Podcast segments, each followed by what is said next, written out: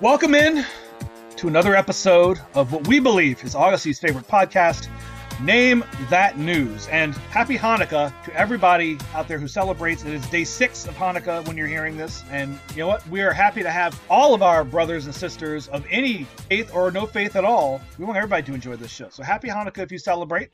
Welcome back into another episode of Name That News. I'm your host, Mark Menard, along with Zach Clark.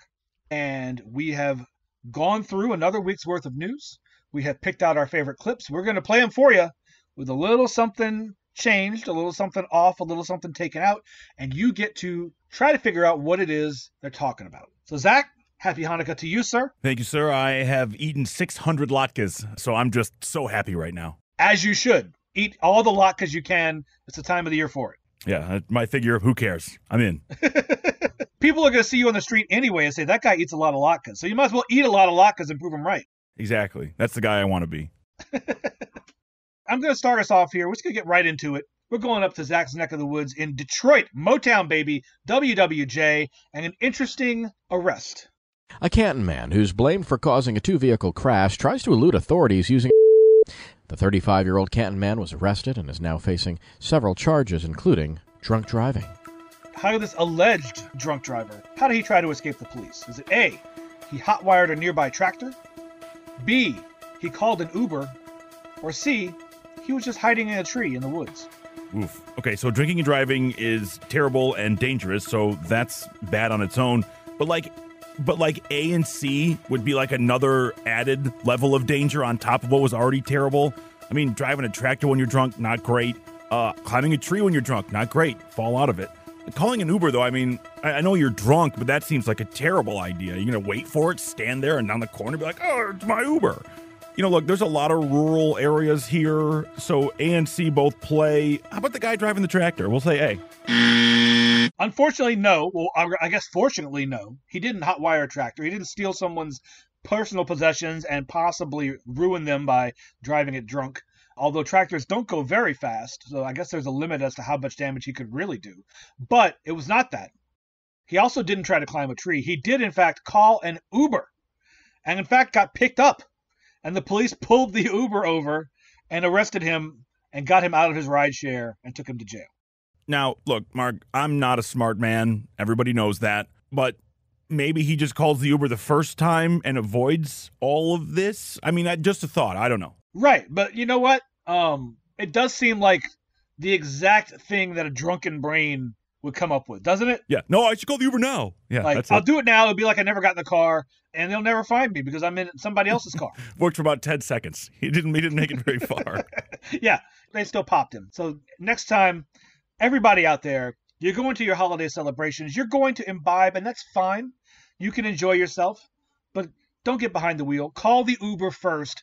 Don't wait until you've gotten into a wreck and then call the Uber. That's not the order to do it. Seems like common sense to me, but what do I know? Mark, we're going to stay in Detroit and we're going to stay with, appropriately enough, in the Motor City, another vehicle story. Take a listen. The LaSalle Township Fire Department says one of their old trucks sold to a private buyer 10 years ago.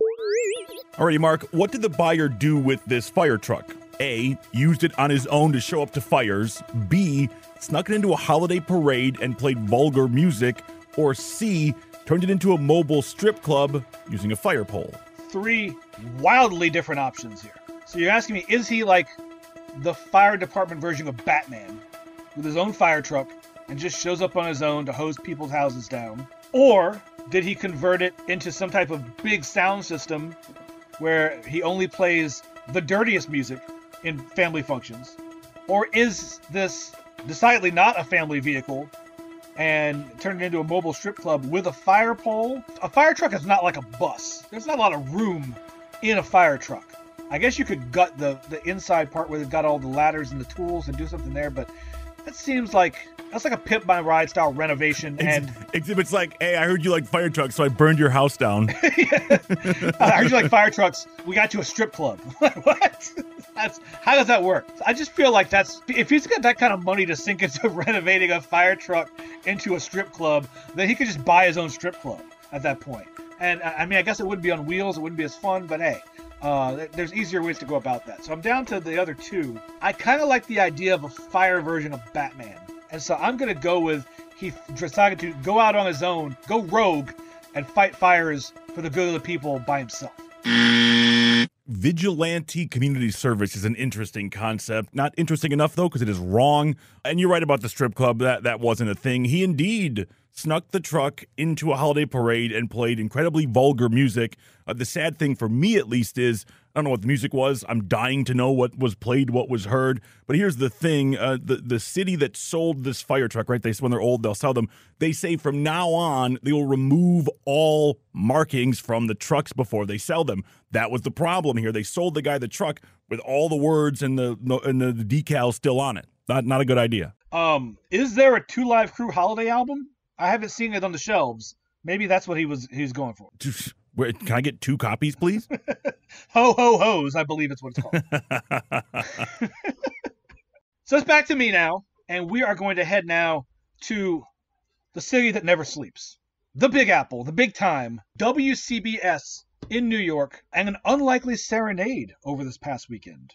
Does anyone who shows up with a get in, or is there even the slightest That's audition, like to check, make sure they've got chops, so to speak? We we get players from eight years old who have been playing for a short amount of time uh, to players well into their 80s and 90s. So, what unlikely instrument was used to serenade New Yorkers at Rockefeller Center over the weekend?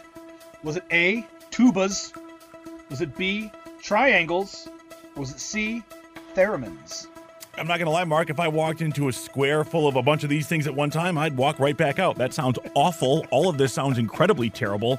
When you said the tuba, I thought of the episode of Family Guy where Stewie follows around the fat guy with the tuba.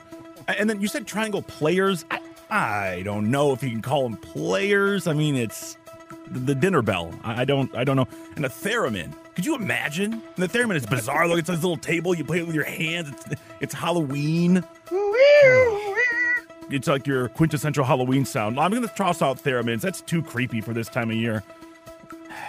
Is I'm to say triangles because it's like bells and bells and Christmas bell. I don't know. I don't know. I hate them all triangles. You were right to toss out the theremins. Just the power strips alone would take up way too much room. But triangles, still no. It is in fact tubas. A tuba serenade at Rockefeller Center playing Christmas carols. Show up with your own tuba. There's no registration, nothing needed. You don't have to sign up. Wait, you don't even have to be good at it? You don't have to be good. Just walk down to Rockefeller Center. I mean, it already happened. You can do it next year, I guess. But bring your own tuba, obviously, BYOT, and uh, and show up and you can just chime right in. I was going to ask you how it could get any worse. Then you said that there was no talent requirement. That's the bottom. I guess I figure if you're going to take a tuba like onto the subway and schlep it all the way down to Rockefeller Center, then you've got to be at least a little talented, right, to, to go through all that work. That's a good call. Look, I'm here in Detroit where we have uh, horrendous, horrendous public transportation. So for me, it was in somebody's trunk. That's how I operate. But yeah, that's a great point. so over to you. And uh, what do you have next for us? Alrighty, Mark, one of our favorite podcasts, an Audacy original, something offbeat, and uh, somebody's in a little pain here. Take a listen. When Cohen slipped on that, it had some lasting consequences, according to her lawsuit. Alrighty, Mark, what did this woman slip on causing her immense pain? Is it A, prosciutto? Is it B, urine? Or is it C, a literal banana peel like in every cartoon from back in the day? All right, you are, first of all, you're killing it this week with wildly different answers. One of these things are not like the other. No, none of these things are, are like the other. Every, every time around. So I'm, I'm enjoying the variety here, but it also makes things a little bit harder. A literal banana peel, like a cartoon, would be, I guess, the chef's kiss of viral videos. But I don't know that they're as slippery as cartoons make them out.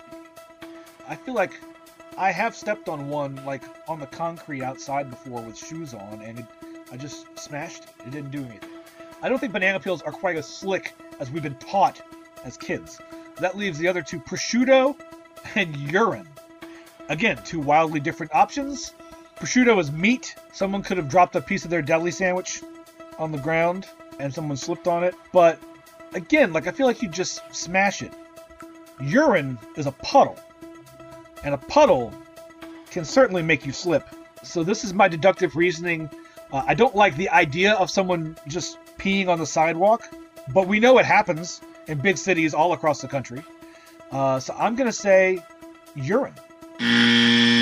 I used the urine because there's an episode of King of the Hill where Luann's boyfriend Lucky slips in what he calls pee pee, and it, it, pays him for the rest of his life. The guy was voiced by Tom Petty, by the way, one of the all time great cameos. Uh, no, Mark, it is not urine. It was prosciutto stepping on some gabagool. Yeah, so she was at a restaurant called Eataly. Eat Ali, and yeah, she slipped in the prosciutto, and her lawyer says it caused long term damage. So, of course, a la McDonald's in the early 90s and the hot coffee, she's suing. Well, you know what? Go get that paper. You know what I'm saying? But I'm with you though. The banana peel to me seems like the weirdest thing. When I think of the inside of the banana peel, it almost feels like there's grip on it. Yeah, of all the cartoon tropes, I feel like that's the one that led us astray the farthest. So that brings us to the point of the show that we call the cliffhanger question of the week. A wordy concept, yes, but it is accurate because we give you a question, but we don't answer it right away because we want you to come back. We want you to keep downloading this show every single week because you need the next question and you need the next question. You need, you need the next question. And so this is how we keep you coming back. The cliffhanger question of the week last week was mine. I brought it straight to you from Chicago, WBBM, this season's hottest Christmas gift. Let's refresh your memory. The is one of the hot gifts this year, veering back into the market. It's a very different world these days. Uh, what do you need to know if you're shopping for a for your kids? Well, uh, you really can't go wrong now. So, what home electronics are the hot Christmas gift for 2023? Is it A, massive television sets? Is it B, stereo systems with record players? Or is it C, video game consoles? That's a good question, man. I, I thought I know the, there's an electronics caveat there, but I a, a, Christmas list without Barbie on it this year seems odd. I don't think it's going to be video game consoles, Mark. There's nothing new out. Not that people don't still buy them, but the PS5 is is no longer new. Xbox doesn't have anything that's come out lately. You know, massive televisions. I don't know. I, I even wonder if that phase has passed, where it's like I have a 87,000 inch plasma screen. I don't see a ton of those anymore. The curved ones, right?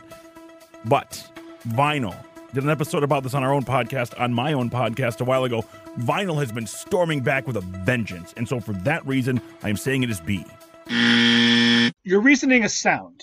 I collect vinyl myself. I don't have a big collection, but I have what I like.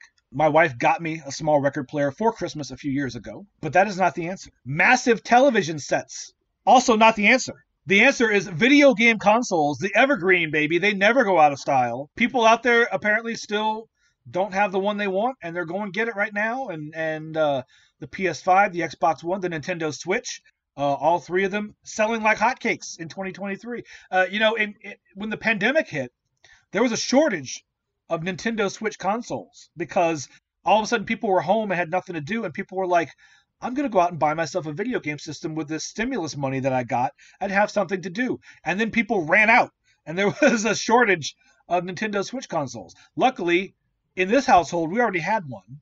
And so we just got to enjoy those sweet, sweet games and kill time that way. But apparently, it's still going strong. Video game consoles. And the word is, could be a new Nintendo Switch 2.0 next year for everybody to rush out and get. And you know that Xbox and PlayStation probably won't be far behind. So it's a never ending cycle, but it's still going strong. I'm going to die waiting for GTA 6. I'm going to live on that hill. I'm going to live on that hill, and then I'm going to die on it when it never comes out. Alrighty, Mark, I've got the current cliffhanger question. Comes to us from our friends at KCBS in San Francisco, one of our favorite subjects.